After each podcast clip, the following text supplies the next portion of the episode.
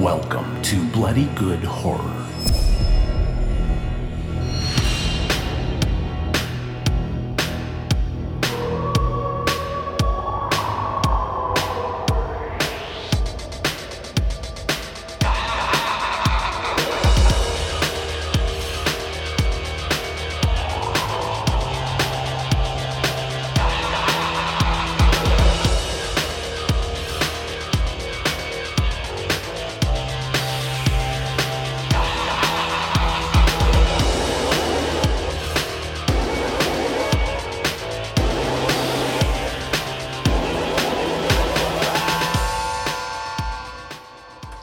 Hello, everybody, and welcome to another exciting episode of Bloody Good Horror. My name's Eric, and I'll be your host for this evening, where we will be reviewing the Mortuary Collection. It's an anthology, Schnars, like a bunch of little movies in one. I don't know. Who knows where this came from? It's on Shudder. We're talking about it tonight. Joining me first up from Maryland, United States of America. Please welcome John Schnars to the show. Eric, hello. He's got a degree in business despite having the hair of a proud GED recipient. I am so excited that the FBI may raid John's home like while we're, Oh, we're on the air. Yeah, Come on, he's hide, he's hiding his buffalo uh, hat Yeah, and you his can see face it in the background. A little there's like a small buffalo horn like shooting Hey, into the John, camera. you are Hey, if you keep par- growing your hair out, later. Schnars, you're that dude. If you keep growing your hair out, you know that. Which one, Derek? Do you know how many of those? Oh, dudes he's the he's the represented? dude, John. He's yeah okay. Uh, next up on the show, from Chicago, Illinois, land of Dan Aykroyd. Please welcome Joe to the show. That is true. Yeah. Dan Aykroyd wasn't Canadian, right? Uh, Most of those movies, you were either Canadian or from Chicago. Didn't and he? I forget. He was in those bear skits on SNL. That's enough for me. Uh, was he? no, he wasn't. No, he wasn't. I feel like he guessed it in one him. question mark. Yeah. I'll Google. We'll find out. have. Hmm. Next up on the show, I could not tell you. Actually, wait, isn't Mike Pence from Indiana, Casey? Sadly, Sorry about that, dude. nailed it. My condolences. Please welcome Casey to the show. Uh, I'm sorry. You're sorry? Are you this is just like a general apology for my Yeah. Yes. Dan Aykroyd, born in Ottawa, Canada, never in the bear skit. Did you Google the bear skit part? Just He's actually literally. at the top of his Wikipedia. I listen. Yeah. I am positive that he was in one of those skits at some point. All right. Anyway, I mean, he's been in a skit, yeah, but joining us last up tonight, special guest on the show from Thor's Hour of Thunder podcast. Please welcome Caitlin to the show. Thank you, Eric. Do you remember where I'm from, though? Virginia, Richmond, Oh, Virginia. In fact, There we go. yes, Oh, I know where Virginia is. I've I owe you a dollar. I've driven through Virginia on the way to other things several times. Right, like ringing endorsement. Eric drove through. That's more than most states. So there you go. We're gonna uh, wrap with Caitlin a little bit later. First, she's gonna join us for the review. But before we do that, Mr. Joe, please tell us what we are drinking tonight. Beer guts.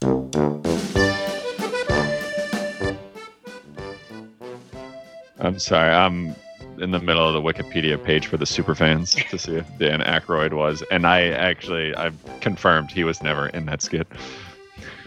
Nice. Can we Good start the show Joe. over? Can we? Can we- uh, the mortuary collection. Um, Hey, uh, Carry on. I'm gonna keep looking. because you know you're wrong, right?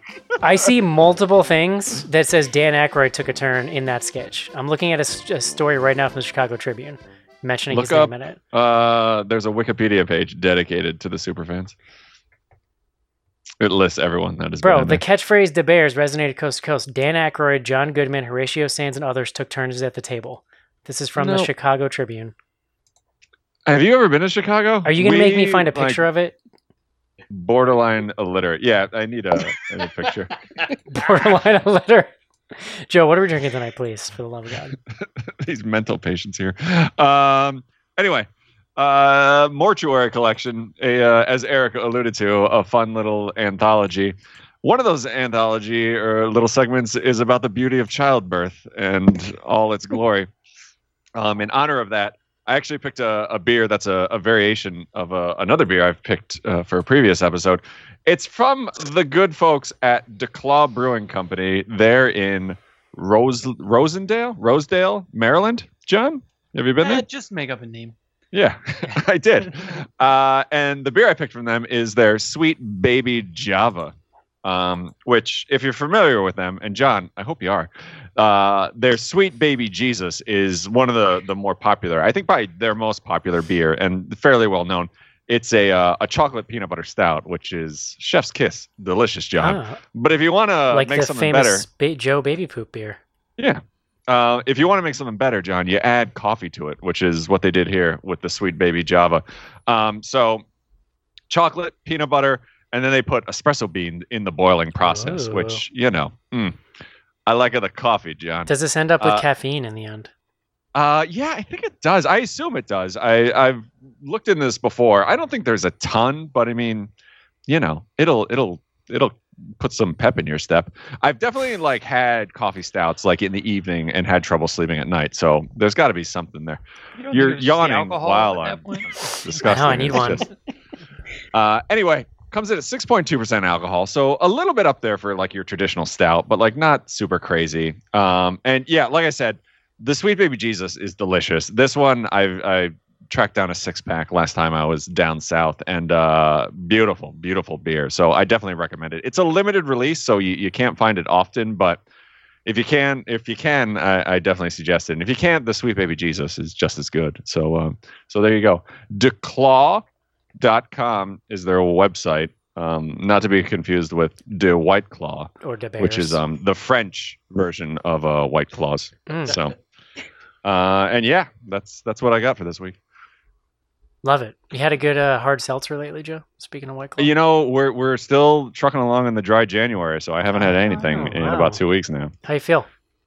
Well, we did break down over the weekend and decide that weed doesn't count. It does. I mean, it really doesn't. It's, it's basically medicine. Congrats.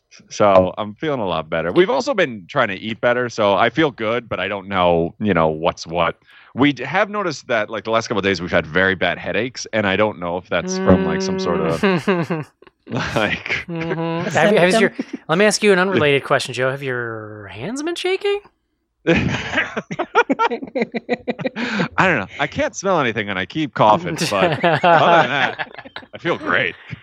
Listen, Joe, it's proven science that weed is medicine. I have the card in my wallet to prove it. They called it herbal medicine back in the day. Yeah. I don't know if you ever heard of this group, Total Devastation, but they were like a their rap hip hop uh, that were somewhat popular in the '90s, and they had like a whole song that was just like facts about weed. And literally, I don't think I smoked weed much in high school, but after listening to the album, I'm like, yeah, I should give this a go. And then, you know, here we are now. True ambassadors. Yeah, helping children. I smoked so much weed in high school, I would bring my own because I would just be like, whatever you guys have, it's not enough. So I, Uh, I need to be prepared. Your friends were offering you weed. You're like, no, no, no, that's cool. I- I'm I don't want your shit. like, Damn you guys told can do the this- pat, pat, puff, I think I told this story on Slack, but this past Saturday we did, and I was pretty high, and I walked by like our, our front window, and there was a cop parked. Uh, there's like a large field like diagonal from our house, and there was a cop parked in front of it, which isn't weird because he was probably just there like texting with his his girlfriend, you know. Um, You But I designed like- such a backstory to it. Wow, Joe. I like for three minutes bugged out, and I'm like, "Holy shit, this isn't good." And then I'm like, "This is 100 percent legal. Like I'm Legal. not doing anything You're wrong." in your here." own house. Yeah, you're Yeah. good, dude. What a time to be alive, huh? Yeah, we recorded last week's episode on a Tuesday, Mm. which made it sound dated by the Friday. then Wednesday went to hell. Yeah, there you go. All right, thank you for that, Joe. Let's take a quick break so that we can review the mortuary, mo, mo, the rural juror, the mortuary collection. This is it, Jennifer. Your big break in TV. From the prime time. Main feature.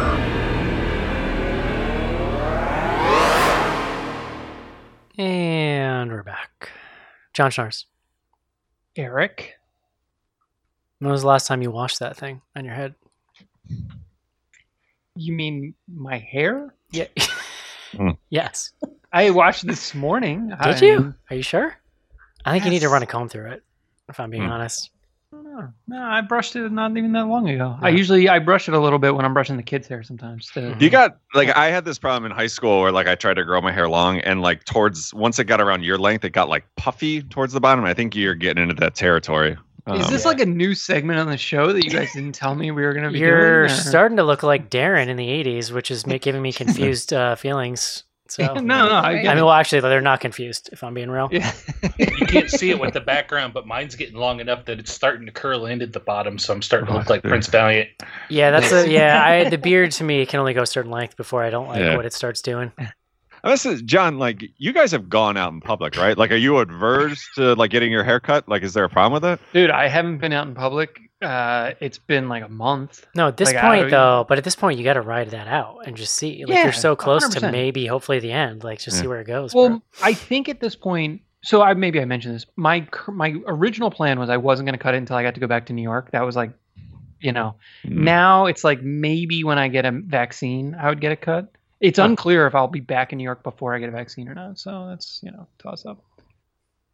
Hmm. But yeah, Sexual. All right, John. Sorry, not to like spur off completely, but it, it confirmed Dan Aykroyd was did appear in the skit. oh god damn it, Joe. Yeah. Thanks, Joe. Ah, Thanks for being honest. I appreciate it. All right, Yeah, John. We know. Please, that hurts. please bring us the word of the day.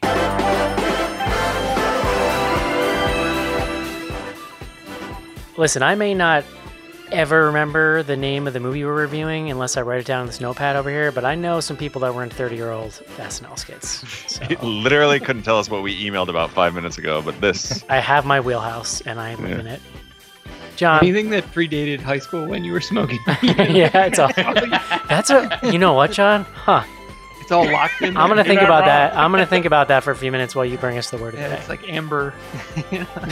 Today's word. Today's word, charnel. That's C H A R N E L. Uh, pretty straightforward here. The uh, when used as an adjective, adjective, it means associated with death. Uh, but it comes, or it's most frequently used in uh, in the the phrase charnel house, which is Hmm. a place where uh, dead bodies are stored, aka a mortuary. I believe that's the singular version of uh, Charnews. I think yeah, that's a true. charnel. yeah, that's actually sorry. That is in the, the Yeah. original. You're right. Uh, it comes to us uh, from you know the, the same place. A lot of the uh, meat related words, carnalis, carn, carnalis, relating to the flesh. Oh, the flesh. The medieval Latin, that is. Uh, yeah, charnel. I had no. This is a new word for me. I learned a word today. Pretty excited. I'm writing this down in my notes like I'm going to be quizzed on it later. Good. No, that's yeah. Eric won't remember in five minutes, so I would appreciate. Oh, it. I know. I wasn't listening just now, so I actually don't, I don't know. Literally crushing the candies as we speak. I'm texting if you must know, Joe. oh gosh. Oh gosh. Uh, John. Yeah, and then he said Dan Aykroyd wasn't in the skit. and then I said, yeah, he was. John, And why then he don't, said he was wrong. John, why don't you tell me about the mortuary collection, buddy?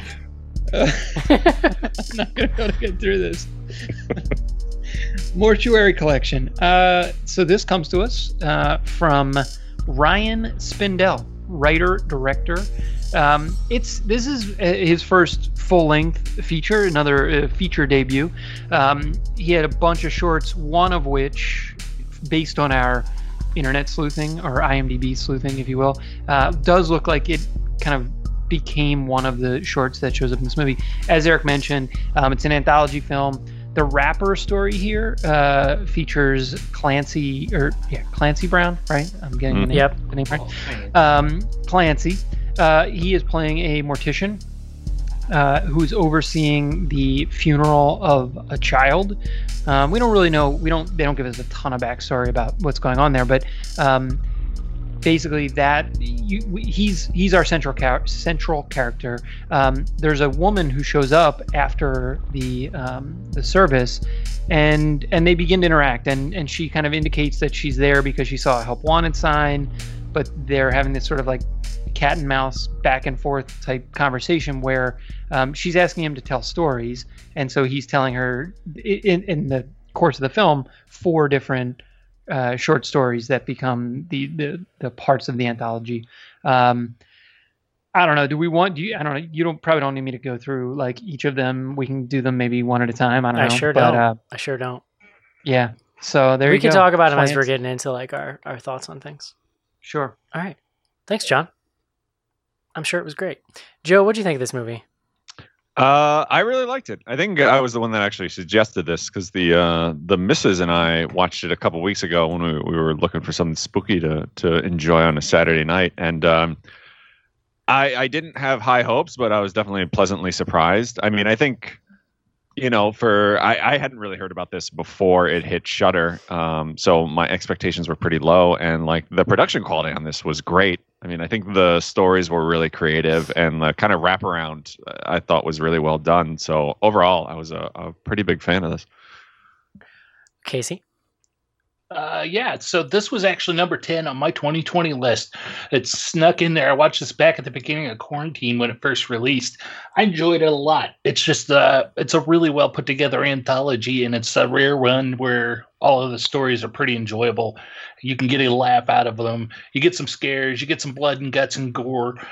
You get Clancy Brown hamming it up and eating scenery. So it's just a fun time and I enjoyed it a lot. It felt a lot like uh, anthologies we might have seen coming out in like the early 90s, late 80s. So it was just really well put together. Caitlin, what'd you think? I liked it a lot. I actually hadn't seen this until we texted about it earlier this week. And um, in general, I love an anthology, and we haven't gotten one in a while. So I was excited to uh, to dig in. Um, it kind of has the vibe of a kids movie, but with really adult themes, not just you know in terms of you know sex being an adult theme, but themes like grief and guilt and assault. um, so it dealt with some pretty heavy stuff and had some pretty intense gore for what felt kind of campy and fun Crazy Um, gory. crazy Yeah. gore. Um, but yeah, there are a lot of really engrossing things about it. Uh, the set design, I was almost distracted by how much I, I loved the stained glass in that uh, dude's office. Mm. It was beautiful. But yeah, the costuming and score and sound, it was just all, yeah, engrossing is the word I had written down.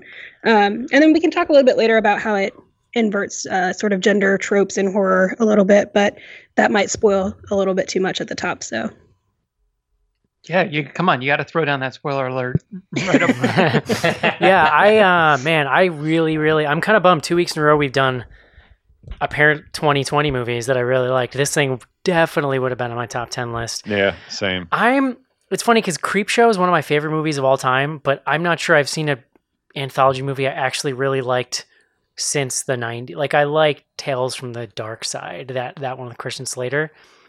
And like I that's like kind of had nice it. things to say about VHS. Like one of say the Yes, okay, yes. yeah. Yeah, I, I and I think yeah, that's really interesting. But I, but I'm also I'm a slut for found footage, Sean. You know that. Well, Hmm. yeah, and But I- you were also a slut for VHS. I think so- that one of My, my you're just a slut. one of my one of, one of my biggest criticisms about a lot of modern anthology movies is I feel like there's too many of like, hey, we're a bunch of indie filmmakers who all made shorts. Let's cram them together and shoot a wraparound because it just it never feels like a coherent thing. And this movie, this movie is so like solidly um, consistent throughout. Even though the stories are wildly different, they all look the same. The cinematography in this thing is fantastic. There's like a real um, warm kind of like atmospheric feel to it. There is a kind of retro like gothic aesthetic running through all the stories even though they're not all period like some of them are set like kind of looks like fif- one's 50s one kind of looks like 60s I think it's called dark academia. Is that uh, that aesthetic? yeah into it Oh, but like John, did you know that? Yeah, I, I, did you just make that up on the spot right now? I did not know. I took a quiz on BuzzFeed and it told me that was my aesthetic. Oh, very That's my cool. All kink. right. um, but yeah, like so already it's just production wise is super solid. Um, and then it just presents you with this thing. Like I think Caitlin hit it on the head. It, it's like the whimsy of a kids movie, almost a la like uh, the um, scary stories to tell in the dark that they Hmm. that came out last year. Except unlike that movie, which was a PG thirteen, this thing just fucking goes for it. It is, it is disgusting. Like at moments, for to compare it to another anthology, there are moments where it's almost as disgusting as some of the stuff in ABCs of Death. Like that that penis exploding moment was and first of all Spoiler. first of all not Yeah, even visuals but the sounds in that segment Oh, made me want to vomit. rough. they were horrendous like but so well done. It's horrifying and then then you go to this thing with the wife and like it's it's crazy disgusting. So it's like and really dark. Like some of these stories that one with the the like um I don't know what the word. I, I I'm trying to think of a word that's not offensive. and I don't know what it is. She's like catatonic, let's say, and the Hmm. husband's like taking care of her. That story is so dark, and Yeah. even in that story, they they like pull uncomfortable laughs out of you, and that I think is like this movie's strength. Then it's wrapped up in this whole like wacky tongue-in-cheek thing with Clancy Brown in like creature makeup, which I've never seen before, and is amazing. I love this actress and I love their kind of like play back and forth. It's very like a Clancy Brown is like playing a Joe character in this movie. Like Hmm. when Joe does his like like if you were to tell Joe like play a guy who hosts the haunted mansion, it would be like this version of what Clancy Brown is doing. Well, there was that. there was a little bit of, and I think I mentioned this in the email. The his his uh, wig, you could see the line where, it- and and it was sort of like I think it was a choice. Like I think they were intentionally kind of. Oh making yeah, it, it, could be. I mean, because it is very tongue. ridiculous. The the wraparound in particular is very tongue in cheek. Yeah. Yeah. But I so yeah, I think this is it is shocking. It's funny. I think it is actually well paced for an anthology, which is one of the hardest things to land when you're doing a movie like this. So this absolutely would have been in my top ten from last year. I, I enjoyed it a lot. Well, in the continuity, I mean, I, I think you had we had talked about in the chat that the the last segment was released in like 2015 or something, so they retrofitted those other segments stylistically pretty well to have it all flow. Yeah, hundred Did you go, percent. No, I I, Oh. I just assume Eric doesn't want to know. Schnars, what do you I think? no. um, yeah, I mean, look, I like this movie a lot. It was, I was, I, I just go into any anthology movie very skeptical. It's sort of like a, I have a show me attitude at this point because I feel like, no, well, I mean, look, Always like, have, John. I just feel, I'm more of a grower. Yeah. I just feel like the the the uh, the cards are stacked against anthology movies like really working. Um, and again, this is from a guy who we've never heard of. You know, no offense to Ryan Spindell or whatever the hell his name is. Um, but yeah, it was it was really good. He's I was really been surprised. on the show, John. He guessed it two weeks ago. no, it um no, it was it was very solid. Like I was I was really impressed. I mean, I think the the comp for me that the stories are very much structured like those old um, you know, Tales from the Crypt stories. There's a little bit of sort of like a moral you know, punch to each of them um that you know you're supposed to take away and uh but it's it is well balanced. Um I liked I think the acting was all really good. They had some really good characters that sort of pop up in one and then they pop up in a different one as a different character or as like a in the background kind of person. Well, we So- get the doctor in almost all of them. the- Doctor yeah, the doctor, Doctor Kubler. Yeah, he was really good. Well, the one he shows up and he's like, I guess he's like the on-campus doctor. And he's like, "Oh Lord, like they don't. I can't remember." He's like, "They don't let me touch whatever it was. The kid is it like painkillers or something." and then, but Oh, then and he's like making house calls in the other one. Yeah. It's, yeah. Dude, the do- um I'm th- I'm jumping to something else, but the doctor in uh the thing with the wife, like he goes straight to murder. He's just like Yeah. he doesn't even like he doesn't even float like is this guy cool? Like was he receptive? He just straight up is like if you give her two of these, she going to die. yeah. Well, he's throughout it, right? Because there was something Yeah, else. yeah. Like he was just sketchy and every. he plays different segment, characters, right? but yeah. yeah. Well, it's, he plays the same character, but it's a Yeah. different version of that same Different character. take on it, Yeah. Yes. A doctor, a goofy doctor. I have to look up because the guy who plays the husband in that one, um, I've seen in something I don't know what. Well, he was in Master of None. I was just looking at his Yeah. um, page, Yeah, but I don't know what that is. he so he shows up in the background of uh he or he's he's in the last one as like one of the cops. hmm Yeah, Yeah. I don't know. That that that bit cracked me up. Eric, he was in the office apparently. That guy as well. Holy shit! Who was in the office? He And- was one of Dwight's friends. It's one of the later season ones, Oh, Eric, okay. so it might probably not don't know jump one for then. you, but he went to X Men school with Dwight. I don't know what you're talking about. The office stops after season seven. I'm just happy that I knew more than you about it. Wow. Do, uh, no, I think to Eric's point, like it, and Caitlin, I think you brought up a good one too. Like it has a very, um, like, are you afraid of the dark vibe to it? Like it feels very like teenagery or like you know like tween like Nickelodeon spooky show with like exploding dicks and stuff, which like. Yeah. And to to Eric's point about how like uh was the VHS of death or whatever the hell it was like it doesn't feel like it's trying too hard. Like it's gruesome and there's like definitely like cringy stuff that you're looking at, but it doesn't feel like it's doing it just for shock value. Like it fit Right. ve- very well with like the look of the movie, which I really enjoyed. Yeah, and if you take like the moral, the tiny bit of a moral spin, like John was saying, that they're putting on each one of those, the gore and stuff, it doesn't, like Joe was saying, it doesn't go over the top. It fits kind of the moral they're going for, especially like the pregnancy one was a big one. They're reversing angles on things there, so it all fit and made sense.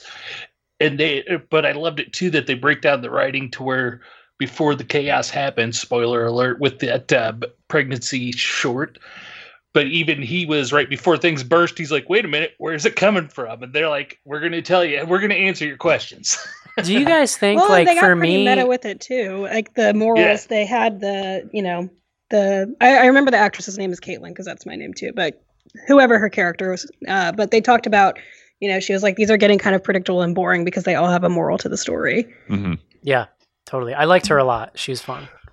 Do you? I mean, I feel like that college one is the standout. Like it's the Oh, one I yeah. feel like I'm gonna Oh, yeah. remember. It was definitely positioned that way, right? Like we've talked about this with other anthology films. Like it. No, it wasn't. putting- It wasn't, John.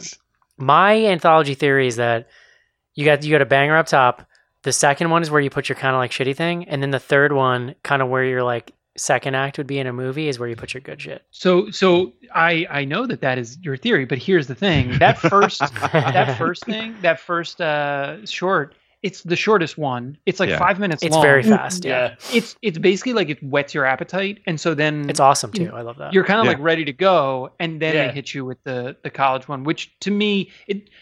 I just think that they position that for like the highest possible impact, basically. Mm. yeah it kind of sets the tone for the rest of the movie and it gives you an idea on the Well- humor and the and the craziness you're in yeah, and it gets you it gets it in there before you're potentially getting like tired or something or just kind of worn Yeah. out. Yeah But I mean, Well, like, and it shows more than I thought it would because, like I said, it kind of had a haunted mansion vibe, and then I was like, oh, whoa, whoa, here we go. Yeah. there's the dick. Um, yep I mean, I think I'm gonna say that was a prosthetic, Joe, just to. No. Oh my god. that was god. real, John. I know peen. The Um, noises. I the scene is so fucking Whole brilliant when he's episode. like oh it's so funny when he's like, "Where's it gonna come out?" and they both look at each other and they look at him and they're like the same way it went. Like the just the comedic delivery on all those Yeah. lines was brilliant. I mean, love the thing two that I love. Oh. The Sorry, thing that I Joe. loved is like there's really no weak segment in this, which I think is pretty rare for Yeah, an anthology. Like there's always at least one where you're like, I'm just gonna skip through this because it's you know it, I mean, it's kind of dragging and the whole thing down. Like, VHS movies are Yeah. very guilty of that. All of them Yeah. have, have at least But one this- that's like, "Ooh."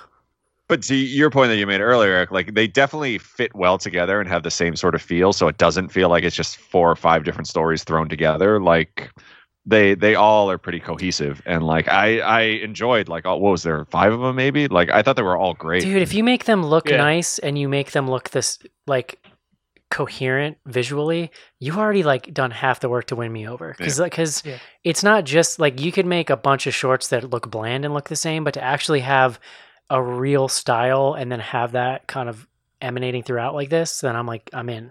But Eric, And that's the production actually was like that too. Like the the each one of the segments made really good use of slow mo. Like we see the octopus girl getting dragged. We see slow mo and fast mo sex scenes. We see you know slow mo elevator scene, which was probably my favorite scene of the movie. The Yes. Oh, that elevator Oh, scene that's slow that down. was so well done. Yeah. Yeah, and the slow mo fight at, in the last one, I feel like they all use slow mo really well. They use montages really well, and they all use the score really well. So it's like I don't know when you get a, an anthology like VHS or ABCs of Death that are done by different directors, they feel choppy, and these were all Yeah. sort of speaking the same language. well, it was, yeah. I mean, it's one guy, right? He wrote he, he wrote and directed all of them, so it's like Yeah. there's really it's a consistency of vision for sure. yeah And like But- he might have even if he did that for or that whatever it was the babysitter one he, as a short, and maybe he wrote around that. I mean, it's still. You know, he it feels like he wrote this down, or you know, he created it as a cohesive vision. But like ca- carrying on from what Caitlin was saying, they, he even did a good job with tying in the wrapper, the wrapper to this with around the anthology, which I was really impressed with. Because usually in an anthology like this, that's where you kind of break down is going between your wraparound and your different shorts. But they're really cohesive here. It's pretty nice. Um, Caitlin, you had brought up over email um, just some of the like gender stuff going on in this college one because it's they, it, it's a very heavy like theme in it. Yeah, there's some gender sort of subversion or inversion in quite a few of the segments, but yeah, the one with the frat boy. I mean, when you're when two parties are involved in a hookup, you don't expect the pregnant party to be the frat boy. But uh, I had mentioned that when I was at UVA, uh, the fraternities at UVA were so notoriously bad that it had to have seminars on diversity from the Minority Rights Coalition. And I was a part of the feminist group on campus, surprising nobody. And um, my job was to write and present the curriculum on feminism to frat guys. And um, I will say that leveraging One of the best se- jobs of all time. Yeah. truly, God, truly. Seal the deal. you were paid a lot of Um, money, I would assume too. So much. paid in like sticky soles of my shoes sticking to the disgusting floor. Um, Gross. but I will say that that guy's leveraging of the sexual revolution in order to get laid is exactly a frat boy's understanding of feminism. So accurate. Bravo. yeah, well, you know what I really appreciate about that is like it's such a good example. Those themes are running through that whole thing. They're very out front, but they're they're so well they built the story around it and they were like they made it really entertaining and funny and shocking around it, right? Which to me is Yeah. always going to be a way more effective way to use stuff like that than just just having a character stand there and be like gender things. Like it's this is it's a part of the story in a really satisfying way. It's like we always complain about with uh, movies that have a message like that. when they're bad, they're beating you over the head with this, and this one doesn't at all. It- And it- it's really organic. and it's some great tales from the crypt style like we saw this person do a bad thing and now we're going to see bad things happen to them Mhm.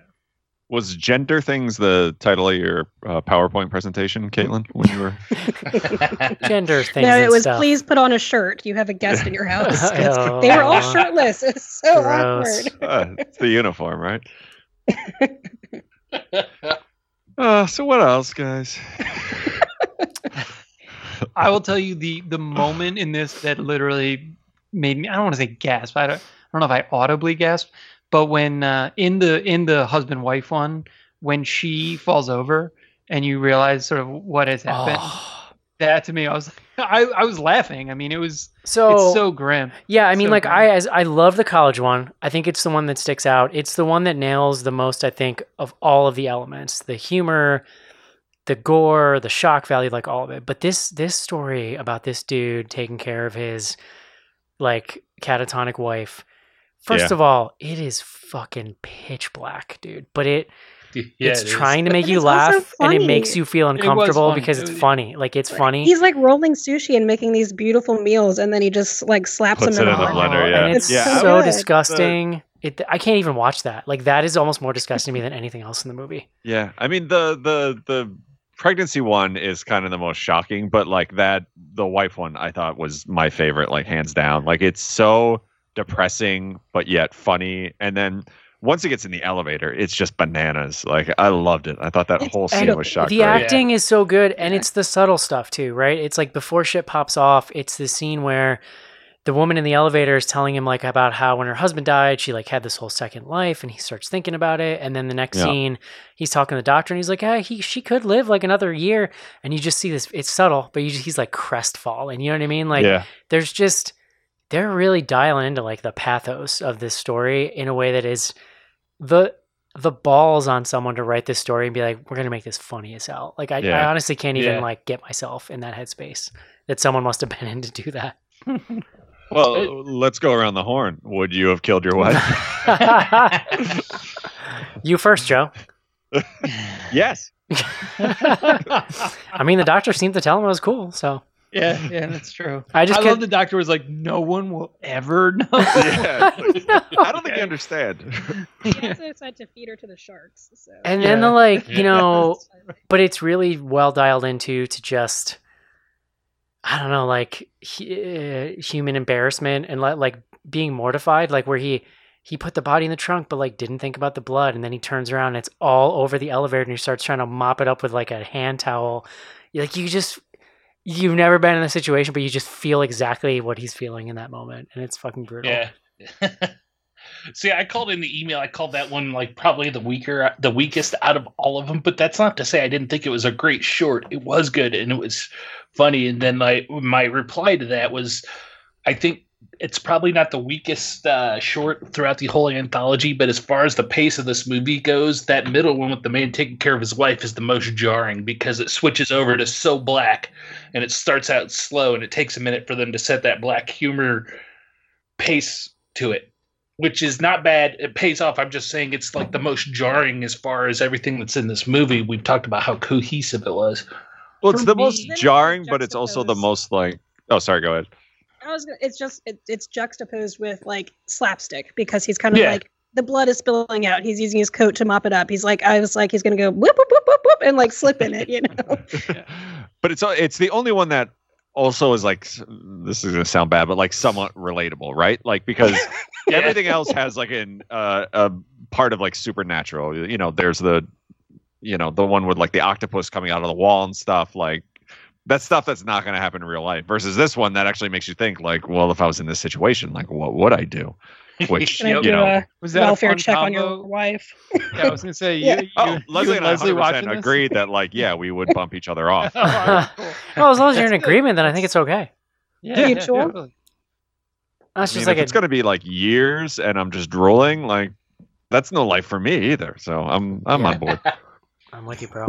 I don't know. You could watch, you know, horror movies, just drooling on yourself. I guess. Not so different from now. yeah.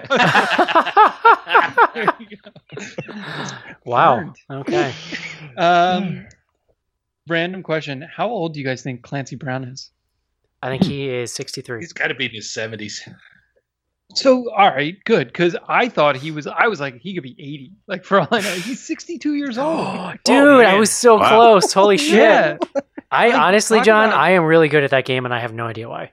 yeah. He. I mean, I just feel like he's been in stuff forever. Like I feel Yeah. like he's been around. The, you know, as far as I He had can something like 400 credits. I was like, oh my god. remember. yeah. I can't yeah. think My of anything prior to like the early 90s though. Like what was he in in the 80s? Uh, Highlander. So that would have made him around Yeah. 30 in the early 90s, which makes He was sense. in an episode of The Dukes of Hazzard in '83. See, I think that Whatever. he I think that he's really big and he's kind of got like a Cro-Magnon face, so I think he just looks older than he is. Like he just No, always, well- he's always like he's always looked 40. Yeah, now that I've like read this, I'm like, yeah, okay. But they make him in this movie. Well, all right. Can we also talk about his teeth in this movie? Did I don't know else have a why. I do not know why you're so fixated on his teeth.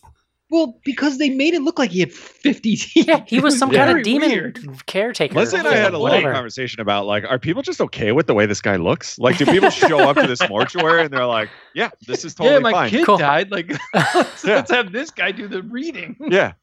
Like, oh, he's just old. yeah. It was also weird that he was the one like presenting at the kid's funeral. It's like, Yeah. is that Yeah, how this don't- works in this town? It's like My at one point you stand out like you don't usually give speeches. Like that's not your deal. Not when you run the mortuary. Yeah. My favorite credit for Clancy Brown though is still Mr. Krabs. No, Oh, oh, 100%. yeah. He's got a lot of good credits. I mean, to be clear. Oh, yeah. He's- He was the the asshole prison guard in uh, Shawshank Redemption. Like Yeah. That's what I always That's- remember him at. So that's Well, kind of Pet Sematary where too. And then like Pet- the and then stepfather, right? Pet Sematary Yep. too. Yeah, who become he becomes a zombie at some point too. in that movie. yeah. My But- first exposure was as the Kurgan in uh, the Highlander movie, the very first one. Oh, interesting. it's good stuff. He was terrifying. I would I would guess, especially people our age, that like Shawshank is the the go to on that Yeah. one. But Yeah. Yeah, for sure. The Adventures of Buckaroo Banzai. I'm just looking through his IMDb now. what you got, Joe? I I forgot forgot I- about I- Let's do it, Joe. I love a He's done good a ton of uh, ton of voice work. I love is a great, good 'cause he I love a good Yeah. IMDb search. show. what else you got? Uh, I his first movie was in uh, '83, Bad Boys, not that one. Uh, which surprised me because I do feel like he's been around for 300 Oh, years. what you gonna do? Well, this is fun, guys. Anything else? Revenge of the Nerds three. He was in. Oh, which one was that? Was that the weaker, weaker of the Revenge. was of the that the Nerds like films. beach party one with like the island? No, that was part two. Nerds in Paradise. I like part two. Yeah. Uh, part three was Coral direct to Essex. He is uh, Eric. You'll be excited to know Clancy Brown's going to be in the upcoming Dexter reboot. Oh. He's the big bad. I'm not gonna watch it because that show turned into fi- unless they fired everyone who worked in that show and hired an entirely new cat like crew. Then Presumably, they're going to let some of those people come back. is no. Yes. Then I'm then I'm, I'm out. ju- well, I, I totally. I don't disagree with you. To be clear, I'm just. I'm gonna need to contact trace anyone responsible for the first iteration of Dexter and make sure none of them came in contact with Dude, this new Michael version. C. Hall has not. What has he been doing? Like, Like No. I need to make sure that the new show is not infected by the old one before I will get anywhere near it. Eric's Well, got did that- virus on the brain. I thought there was like a statement they put out that said like the reboot will fix the. Well, uh, it's the fun. So I saw last one. like they've got Michael C. Hall out on the interview train the last couple weeks, and the headlines I keep seeing is like Michael C. Hall would like to make up for the finale of Dexter, and I, I Yeah, keep exactly. shouting to what I saw, myself too. in my room like it's the last four seasons, dude. It's not just the finale. you Oh, can't yeah. take it there were structural problems that led to the finale, but that's not the problem. That's like saying Yeah. the problem is I died, not what happened before, like not what caused the death. Yeah. Jesus Christ, that fucking show. That show peaked with John Lithgow. Here's the worst thing about the Dexter finale is that you know what was going on at the same time, John? The not where I last- thought this episode was the- going. Yeah. The last season of Breaking Bad was happening at the same time. Like Oh. literally, No, they were it? All right. literally they were like adjoining days. So like one night you'd watch Dexter last season show, the next night you're watching like the greatest season of television you'd just ever like, produced. What the fuck? is And it could on? not have been you're a like, oh, more cool, stark this is- contrast. That's Hmm. that's tough. Anyway, Caitlin, you have any Never more smart shit to say about the mortuary collection? What you got? I never have smart shit to say. What's in that, what's in that notebook over there? Hit me with your best. I feel like this is a lot of pressure to put on someone on their first episode. She's do- Say she's something up- else smart now. she's up for it. Uh, no, I feel like you know I wanted to talk about the gender relations. Um, we have getting pregnant. We have, I mean, when you think about domestic caretaking, usually historically that's been women's work, and that's sort of inverted here. Uh, uh, even the slasher babysitter trope is inverted here in terms of gender, and um, I don't know exactly what they were trying to. I don't know what the. Uh, it's my first time. No, I don't know. No, no one cares. We're, late, we're we're a year late we're on this dropping a movie. lot. We're so- good here. I mean, the penis exploded. The biggest spoiler has been Oof. spoiled. Yeah, Um, but I don't know what the messaging was supposed to be around gender, but I it's cer- certainly something I picked up on. See, Yeah. I didn't pick. I didn't think the babysitter murder was necessarily like purposely on based on gender, but just kind of to turn it up as far as a babysitter murderer. But I also thought that one was, as far as like all of these, that was the one I was able to predict the easiest Hmm. on where they were going with that short. Caitlin, Well, I don't know that it was like I think it was just an element that I that I picked up on. I don't know that it was you know supremely relevant to to the you know how the story unfolded, but you know certainly Yeah. different from the you know Halloween sort of tropes. Oh, definitely. Kaylin, you're probably di- the only other different from- person here who picked this up. But did you pick up? I know there's like some there's some pretty overt Halloween references at one point. Did you pick up the Scream reference? No, At the end, there is a character, or like in the last like 20 minutes, there's a uh, kill where a character drops a TV on another character's head that is like shot for shot from the ending of Scream. But we get Wow. to see like the smush happen. But they show the We- smush, like, which is we awesome. have the perspective of the smush, for sure. Yeah, that was a great shot. not Cool. Jersey Shore smush, but I was about to say television in the smush. smush room was that. I was Don't waiting for you. give you. him. Joe. Don't give him these openings, please. Sorry. Oh, we, work, listen. we work very hard, to guys, No, J- guys, John hasn't seen Scream or The Jersey Shore. He's feeling really left out Ah, right now. Come on, I mean one of those. You've never seen the Jersey Shore? I mean, like I'm. I've like walked by the TV when Suzanne was watching it. You know what? I used to love Jersey Shore, and now I can't escape this deep down fear that it's somehow responsible for Trump, and I don't think I can enjoy it anymore. dude, that's not crazy. no, like I can't. Even even my my one particular favorite kind of ignorance, I feel like I can't celebrate anymore, John. I would love to see a Venn Oh. diagram of like Jersey Shore Mm. uh, Capitol rioters and see where the overlap happens. I'm curious, like how Coming these two for you, connect. Joe. it's it's the celebration of ignorance, Joe. Is it? Uh, I mean, mm, we don't need to get Listen, into I it. understand why you're a little defensive about this, but I I, I said what I said. I stand by. Yeah. shit. I mean, the guy who lives near Boston, I Yeah. don't think is in any. Uh, Actually, Joe, I live near Worcester, which is even worse. yeah, well, Yeah. I mean, pretty much your city is known for like Dunkin' Little Donuts and racism. So Uh, okay, guys. Anybody else have anything to say about the Mortuary Collection? Cool. Would you recommend this movie, Joe? Yeah, definitely. John? Yes. Casey? Absolutely. Caitlin? For sure. Same. If we had watched this last year, it might have lifted my mood at some point. John, why couldn't we have done this instead of like the 20 genocide movies we reviewed? Just saying, I could have used some mortuary collection. Yeah, I don't know. I'm ready for another Genesis. Let's let's get back on that. It's like John's like, full we've been for the episode, having- for sure. Yes, Next we've been up, too happy lately. The lately. ninth installment of our Locked in a House. All right, guys, let's take a quick break and do some fan mail.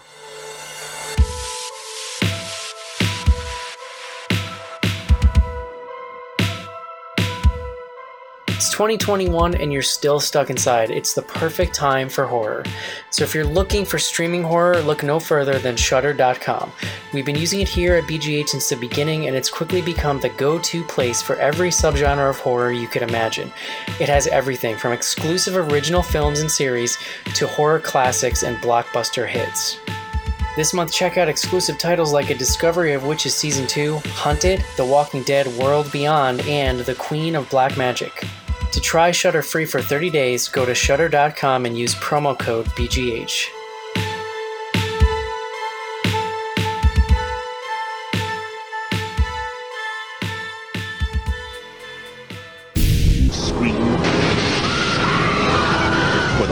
Rolling Stone magazine calls a delicious blend of fun and fright that's smashingly scary. Funny. It was exciting. It's a scream, baby! The whole thing was fun. Never say, I'll be right back. I'll be right back! Sensational, terrific entertainment, says the LA Times. Scream is sexy. I was screaming at the top of my lungs and laughing hysterically all at the same time. Scream. This is great. You have to see it. Rated R. Now playing.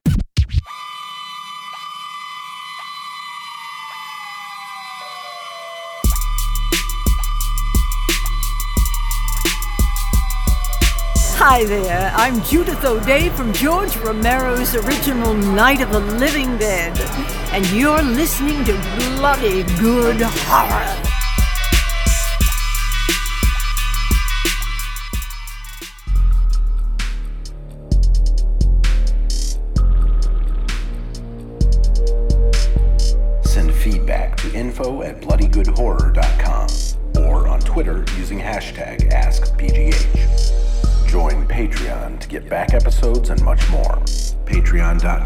Patreon.com slash bloodygoodhorror.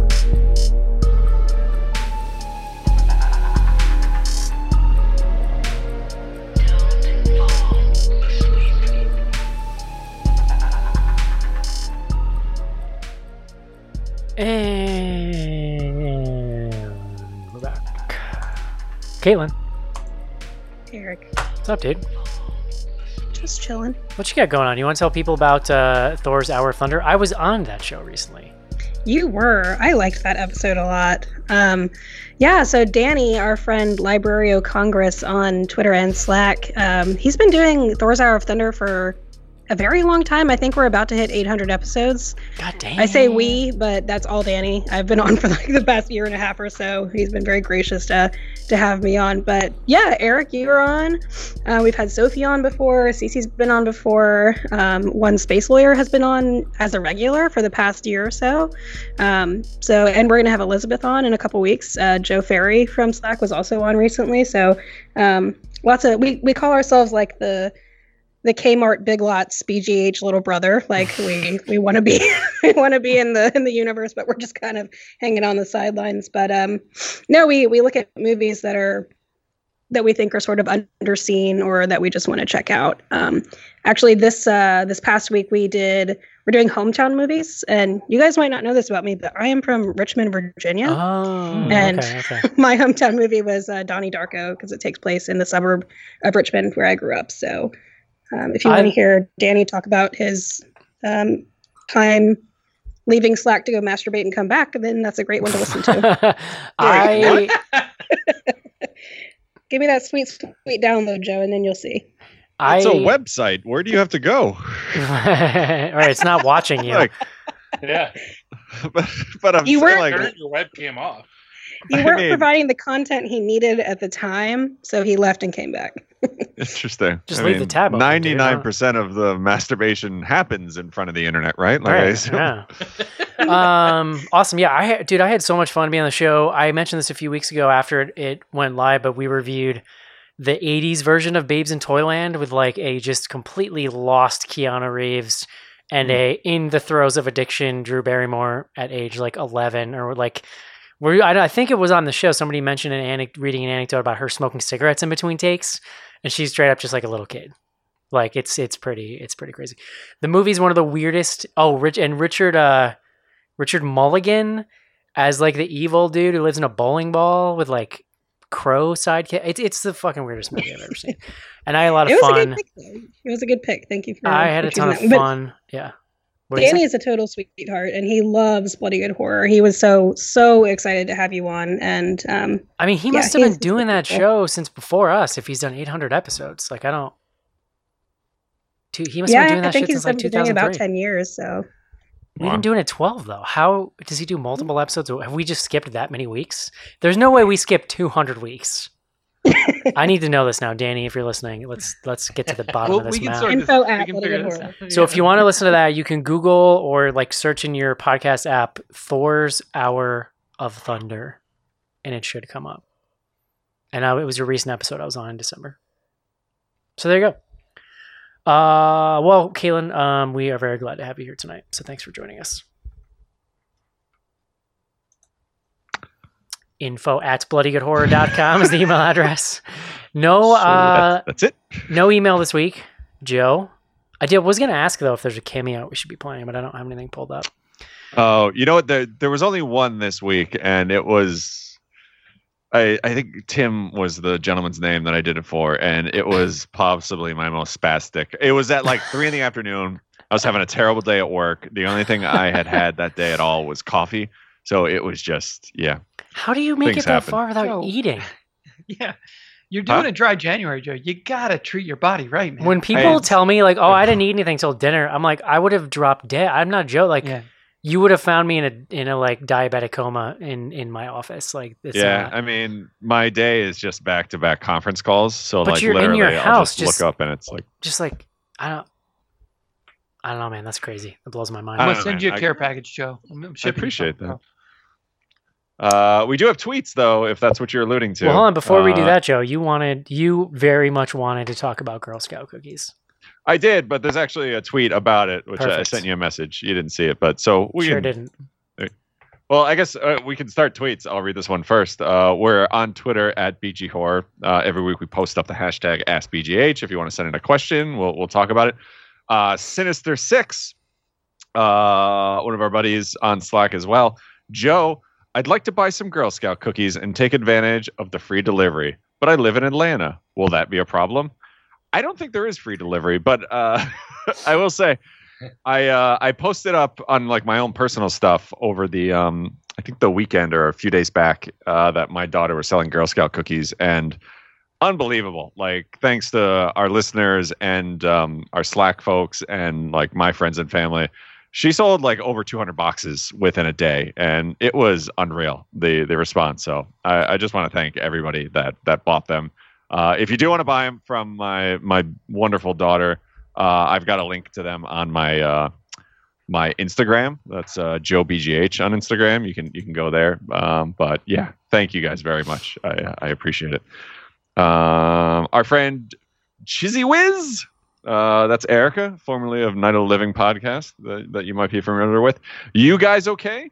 You remember when we thought The Purge was satire? Would Eric BGH call this shenanigans?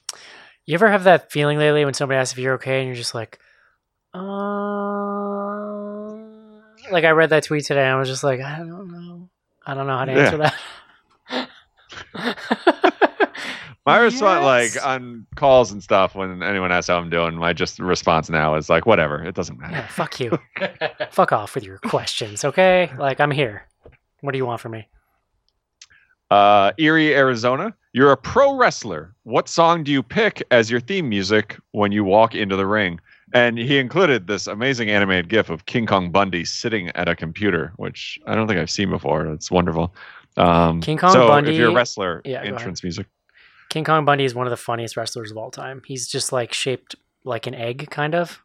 Yeah, is. Do you remember WrestleMania three where he uh, wrestled Hillbilly Jim and two little people? and he does um he does a lot of interviews now.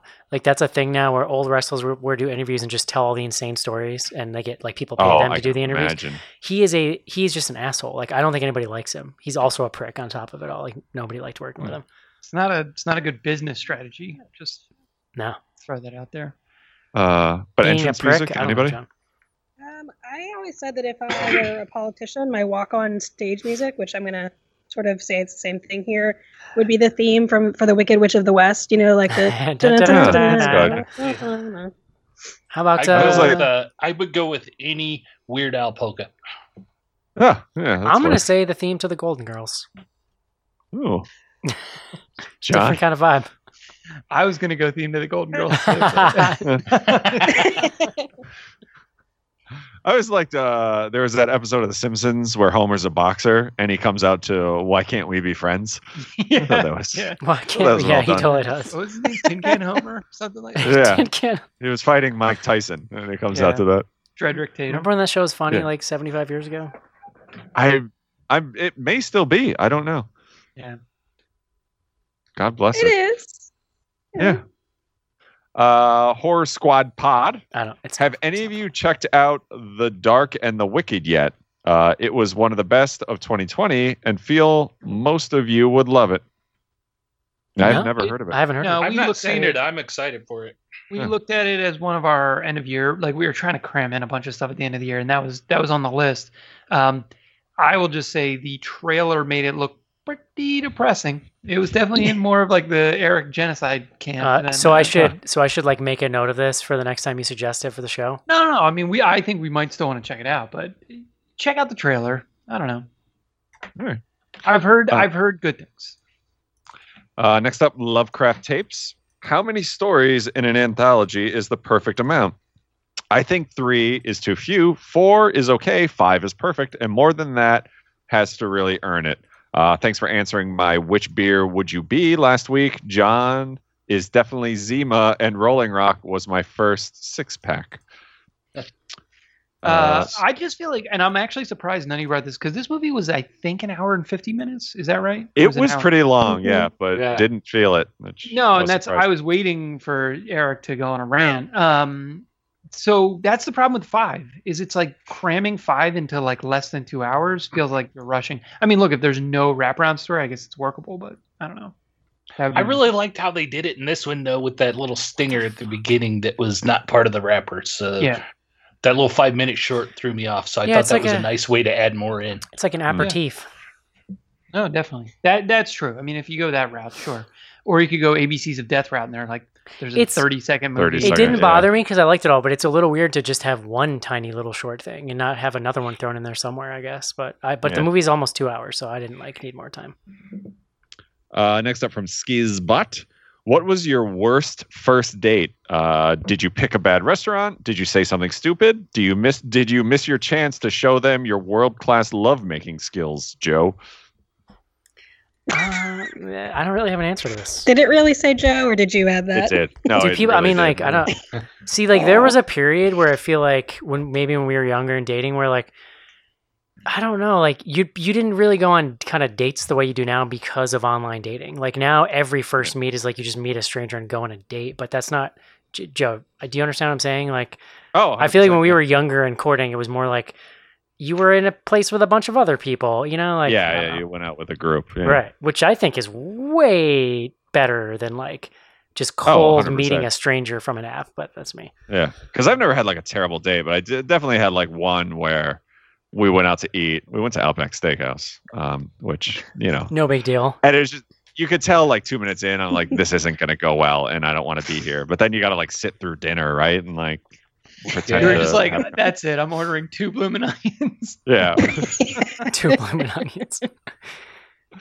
I love that. You're just you're just shoving blooming onion in your mouth, talking with your mouth open, just like they're so good. They're so good. It's a great, Oh, do you really great need a date second food for your first kiss, a blooming onion. Yeah. Yeah, It's like You we'll have one for an want to do- appetizer, and then I'll have one as my entree. oh god, it's disgusting. Oh god. Uh, anybody though? Anybody have a terrible date? No, I, I took have- a girl out. I asked a girl out like right after I graduated high school, working at the grocery store. She didn't talk a lot at work, but she always laughed at my jokes and stuff. So I asked her out. That's Turns out most- she didn't talk hardly at all. We went to a movie and like dinner, and she said maybe two words to me the entire night. And I'm like, I don't know what to do at this point. So I'm like, okay, let's go. Casey, Casey, that whole story is the most adorable thing I've ever heard. Yeah.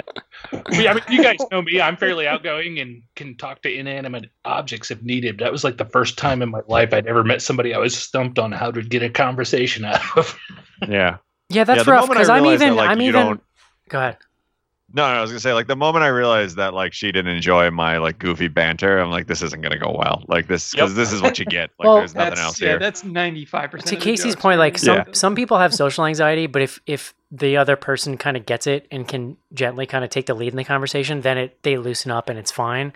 But I've met those people you're talking about, Casey. We're just like, I'm not, Yeah. I'm not getting anything here. Uh, all right, that's it for tweets. We'll, we'll hop over to Instagram. Uh, we're on there at Bloody Good Horror. Uh, every Tuesday we post up. If you just want to send in questions, we'll I'll reply with stupid dumb answers, and then we'll talk about it on here. Uh, first up, though, from uh, our friend who refuses to use the uh, the form. Would you work with the deceased? How much do you think they make? Like if I'm doing hair and makeup on the deceased, what would you guess financially I could expect? Shot in the dark. I love 50, that. 60K Oh, maybe? you know who you know who has an answer to this is Mary because her husband used to do this for a living. Oh, really? Interesting. My father, Yeah, I I, yeah. I learned later in life was uh well he's still alive. I don't know why I said it like that. He was originally going to go to school for like a mortuary's assistant, um, but ended up being an accountant, which you know. Uh, I would work with a dad. Like I have no problem. I'm not like nervous about them coming back or anything. Doesn't bother. I, I don't think I could do it. If I'm being honest. I yeah, I also I don't think I could do it. I don't know that I like I could touch a dead person. I just Mm, I don't think I could. Uh, I don't think I could. I could not I could top of my touch- list of things. I could touch a dead person, Joe. I got you. Joe does have that story about seeing Frankenhooker at a really young age. Yeah, it was with your brother. Um, all right. We got some others here. So, what's a BGH crew review recommendation that nearly broke your friendship? Uh, broke your friendship with them. Hmm. I actually, so it's funny. I read this question this morning, and I was about to go out for a run, so I decided to listen to this episode. But I, for years, have been convinced that Eric loved House of the Devil. Um, No. So that's the first thing that popped in my head when I read this uh, tweet. Yeah, you've always said you don't like it, but I'm like, I swear to God, on that episode, you said you loved it. So I went back and listened to it. Turns out, again, I was wrong, much like Dan Aykroyd. Uh, no, you, you didn't like it. Now, although I Um, have weirdly like I, after seeing it on the last drive-in, I've gained more of an appreciation for it. But I still think not enough things happen. I still think a lot of it is Ti West smelling his own farts. It's funny listening to that old episode. I kind of want to go back and watch it again. Um, but Yeah. I don't know. There was a lot like it's weird. Like we've talked about how uh like more subdued I was, which I didn't didn't think was true. But there's at one point where Eric said that um Ti West understands the like something about like cinema like some ridiculously pompous thing you said, Eric. And I didn't say a word.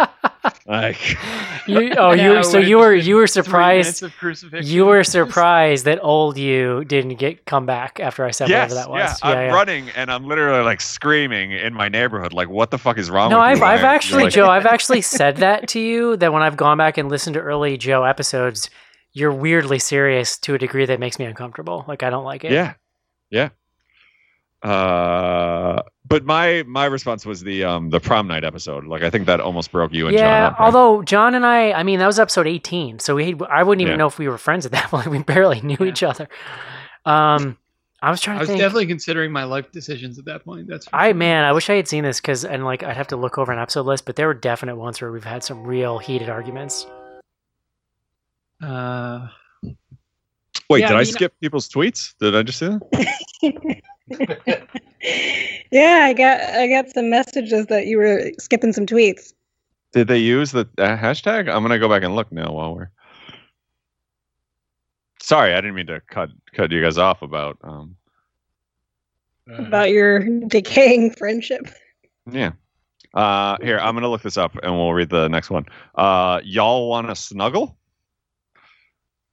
I could Sometimes- go. I Maybe. could. I could go for some snuggling. Actually, yeah. It's winter time. I'm down. Uh, next up. Wait, no, and no, now no, I- Joe. You're gonna read that without reading your response, which I really enjoyed. Uh, oh no, I think I just said like I have intimacy issues. Like, yeah, I just I was like pointing out. Which, I mean, I think we're all actually accurate. yeah. It's you know, not all the the responses have to be jokes, John. There you go. uh, and now, like, I, I got a feeling this is going to become a reoccurring thing where we're just mildly trolling John. Can we get a recount for anything for Jackson? I can't figure out the math. I mean, it's fine, guys. The more people do this, the less I'm for it. It Oh, was you know a good If movie. we were- I will say. If we were gonna recount, we would have to bring "Save Yourselves" and uh, Yeah. uh, what you know, mortuary in, and then who the hell knows? Yeah. You know, then it changes everything. You know what? To jump back over to Twitter, it looks like I did miss a couple from uh, our buddy Chase. Uh, in spirit of tonight's episode, what other traumatic birth slash pregnancies in movies come to mind? well, inside is is like the Yeah, that's the that's the big pinnacle. Yeah. Um, there, what was that movie? Uh, Rosemary's Baby. all right, okay. No, that's no. Uh, no, we watched one recently where there was the woman who was pregnant who was like making revenge killings. I can't remember what the hell the plot was at this point. Oh, I remember Prevenge. that. Yes. Yes. Yeah. Yeah. Yeah. Yeah. Yeah. Exactly. Good call.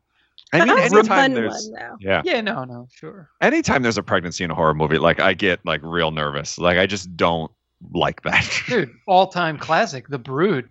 I don't know. Yes, If you yeah. consider it. Yeah. It's it's sort of a birth situation.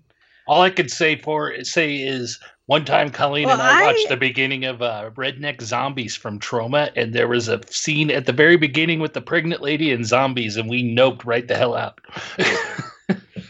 There you go. um, that's the only I one am I, I could find that terrified of pregnancy, um, and uh, I was I'm terrified of pregnancy, and um, Chase theorized that it's because I watched Rosemary's Baby too young, but I don't think that's true. I think I'm just scared of it. Could I mean, be, could both be of both. those things could Yeah. be true. Yeah, I Yeah. it is pretty scary. Uh, that's the only tweet I can find that I missed. So anybody else, I think you did it wrong, and that's I'll stick to that, even if it turns out I am wrong. Um, all right, here back to Instagram. What is something everybody loves except you? Mine is Baby Yoda. Uh, my response is. Lord of the Rings. Like I, I Oh. just don't get it. I've never. I se- thought you were saying you didn't like Baby Yoda, Joe, and I was about to like. no, th- no, I- this is uh, I don't get the obsession with Trick or Treat. Like I rewatched it this year and enjoyed it more than the first time I saw it, but people people are crazy about this movie and I don't like I get it there's a lot of jack-o'-lanterns that doesn't make it a good movie. It's just I- entertaining. Was if someone wants to go back and listen to the episode that we did on it, I think I was anti that movie when we watched it. It's fine. and I've it's a fine I've movie. always felt that way, where I was like, I don't like people. It's like, you know, I think it really benefited from it. it. really benefited from being one of the last things ever that will be like shelved for three years because the company doesn't know what to do with it. Because now, if he made the movie now, it would just go to Shudder or Netflix or something. But they didn't. It was it had a mythos behind it before it was released, and I think that was a lot of it. I think it all works for people because of the atmosphere, and it's a really good atmosphere to tie into Halloween more so than the movie and quality of the stories itself. Right, that's what I'm saying. There's Yeah, a thousand jack o' lanterns and people jizz themselves over it, and I don't get. This is Why the you have to second bring time that you've used jizz yourself. that is not tonight. That is not true.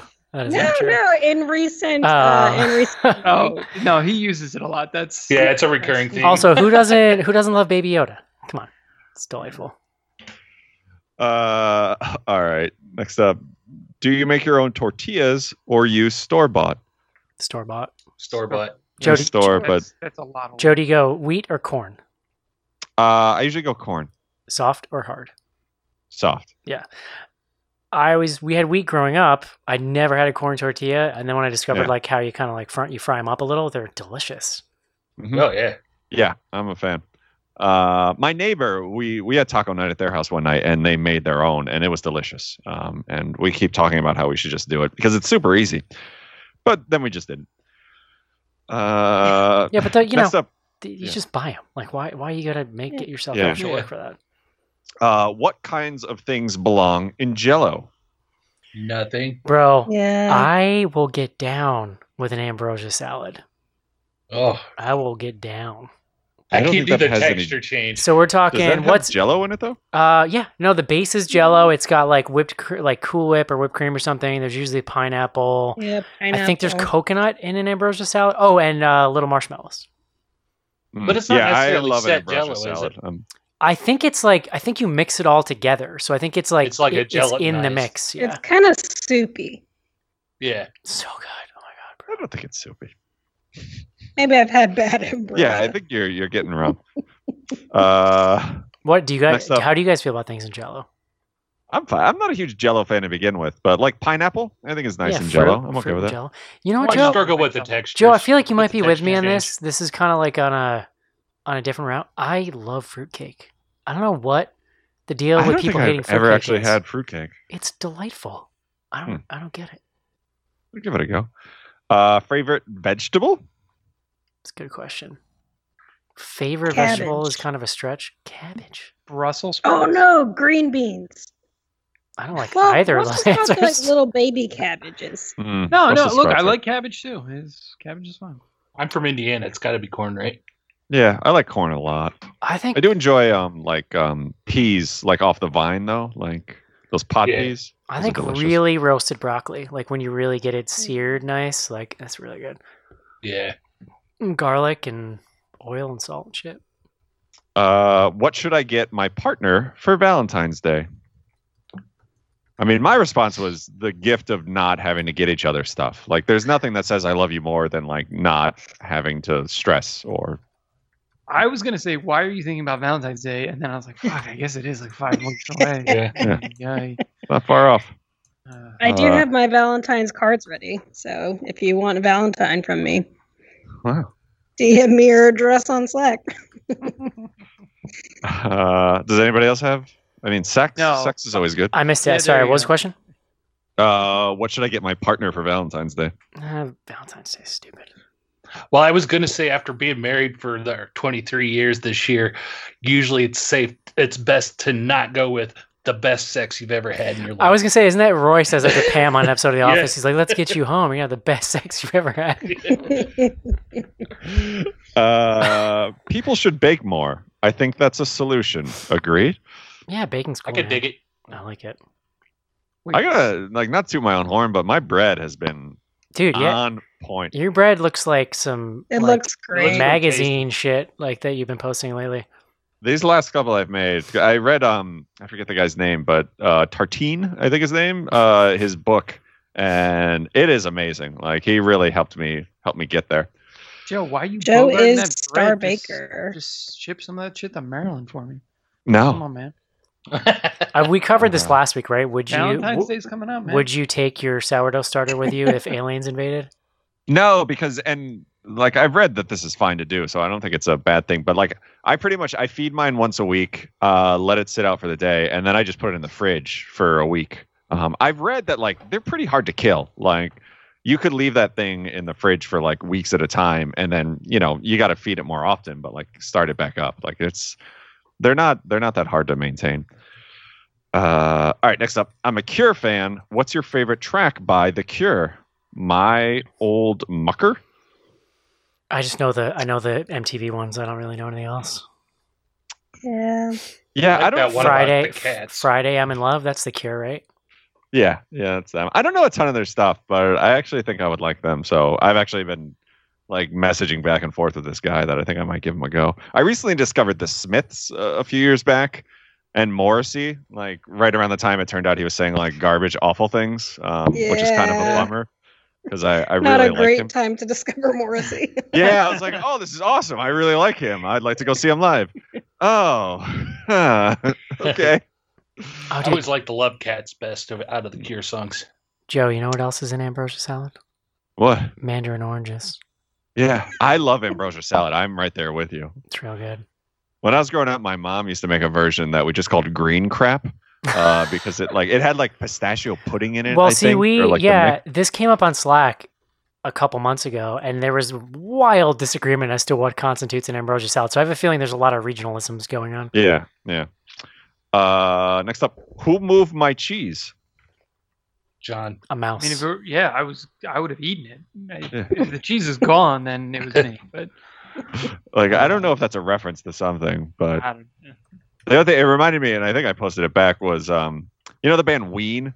Like years ago, like probably like 20 years ago, they were hired by uh, Pizza Hut to write a jingle, and they didn't use it, uh, and Ween like just released it, and it was amazing. But it was it was like where the fuck? And they they ended up releasing like a dirty version of it. It was just like where the fucking cheese at? I don't know. Dude, you just It said, was great. You just said Pizza Wait, Hut when made did me this- so They released it like at the time. I'm assuming. Yeah, like they, I pretty much the story, if I remember right, like they wrote the jingle. Pizza Hut didn't want to use it, so the, and the so they were just like fuck it, and they put it out on their uh their webpage at the time, and they posted Their- like their the original version, and then like the dirty version that they made after it. I'll find it. and I'll send it to you guys. Dude, It's you're really the funny. first person to to reference Ween to me in like it's oh been my a god, decade. I love Ween. Yeah, like I I'm know. so I know bummed. people. That I'm pretty I- sure I I've had find it- multiple conversations with Joe about Ween. They're so great. Like, and I'm bummed because when I was in high school, they played, and like I remember I went to it and saw them at SPAC, and I didn't really pay attention because I just assumed they were like a hippie like Phish band. Um, but then like years later, when I like a buddy of mine listened to them a lot, and I started listening, like they're amazing. They're so great. Like, Did they do that Big Brown Beaver song? Was that Ween? no, that was That's Primus. Primus. Which that's oddly right. enough was at the same Horde tour that I saw Ween at. Are they Like, kind of that same- similar? is it a similar, just kind of like I don't really know Ween. Like, is it is it like uh I don't know what the word I'm looking for is. Weird. I don't know how to like jam band. Quirky. Like Okay, Primus is more like really, but sort of like Yeah. they're- each album is Yeah. different. They're all Like- Primus was definitely not like Ween. It- it- okay. That's Yeah. that's my question. Yeah. To compare Ween's got- anything to Primus would be a stretch. that's- Ween's got a got an entire country album that is freaking hilarious. Oh my god, it's so great. Twelve uh, Golden Country hit, or I forget what it's called. It's amazing. Mr. Richard Smoker. They hired like legitimate like session musicians from like Nashville and like around the like these guys have like been on everything, but the songs are just like so filthy. Um, it's it's unreal. It's such a great album. Uh, all right, last but not least, if you all had cabinet jobs, which one would you want? Secretary of Defense, etc. None of them, none of those jobs sound Yeah, I don't, think- Yeah. I don't think anything. Like, even in an imaginary universe, I wouldn't want any No, fuck no. Not this week. no, honestly, like transportation, because what the fuck is that person doing? Like, I, I want a job where I'm a figurehead and I don't do anything, and I just yell at people. I would definitely take state because I would like to travel and uh, that'd Oh, you're so cool. I take John. Secretary of Defense because then I don't have to finish anything. Def- defense. So I would go state as well. Yeah, I don't know. I don't even know what most of them are, to be honest. Though. Secretary of Partying Down. Is that a thing? agriculture. There. That sounds like some yeah, bullshit. it should be. For you, Joe, that would it be- is now. Fuck yeah. You should write to Biden. I think there's you got a shot here. Hey, you should write You to need someone to be Secretary of fucking shit up. I don't know. President Victor Camacho would need a uh, as a Secretary of Partying Down. You could start working the Don Jr. angle for four years. Yeah. from now, You know, It's, hey, bud. Hey, bro. Uh, I don't know, that's it. Joe. So many people are leaving. Like, if you get, you might be able to get in there for a few days here before it all That's goes down. true. Yeah, I mean, Just get your resume. I'm sure they're taking fucking anybody right now, I watched season one through seven of The Apprentice. Yeah. Hire me. dude. Probably. They're like, I don't know. will Uh, you go do this press conference and take responsibility for this coup? And you're just like, oh yes, man, cool, dude, sure, let's do it. Fuck yeah, there's some people from our hometown. Uh, Joe goes out. He's like, I will only be taking questions about the Real Housewives.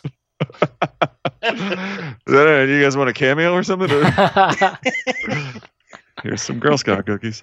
I'm running on my Uh, Price platform. My platform is that Dan Aykroyd was never in the Bear skit.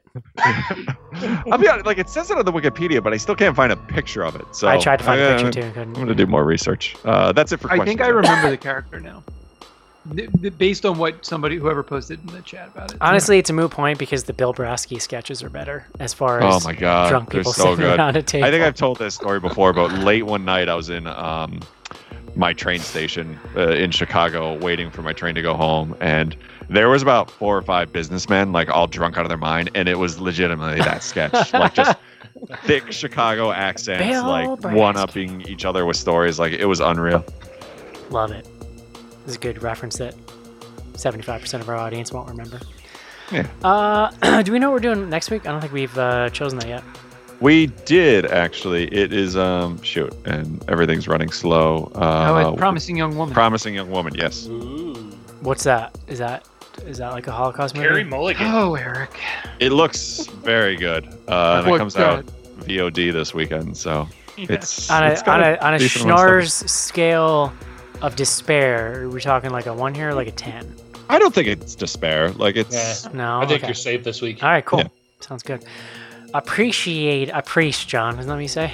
Appreciate, Preach. Preach. Preach. Preach. Sorry. All right, guys. Uh, Caitlin, thanks for joining us. Thank you for having me. I did. Uh, do you remember the word of the day? No, Caitlin, please. It was se- it was something about sex stuff. I remember wrote- she took a note. Eric, this is. for What was it? Oh, Renee in our Slack. Sounds comment- like yeah, Joe's picture- last name. Charnels. Uh, Renee in our Slack group coming in with the picture of Dan Aykroyd in the Superfans Hell sketch. yes. So, Nice. Well done. That's fucking awesome. All right, guys. Uh, Caitlin, thanks again. Um, if you want to hear Caitlin uh, on a different podcast and also maybe hear me, you can check out Thor's Hour of Thunder on podcast things. And uh, that's going to do it for the Mortuary Collection. Hope you enjoyed the show. We'll talk to you next week. See ya. You do it now. Me. Yeah, that's whatever. Uh, bye. Bye, everybody. Bye-bye.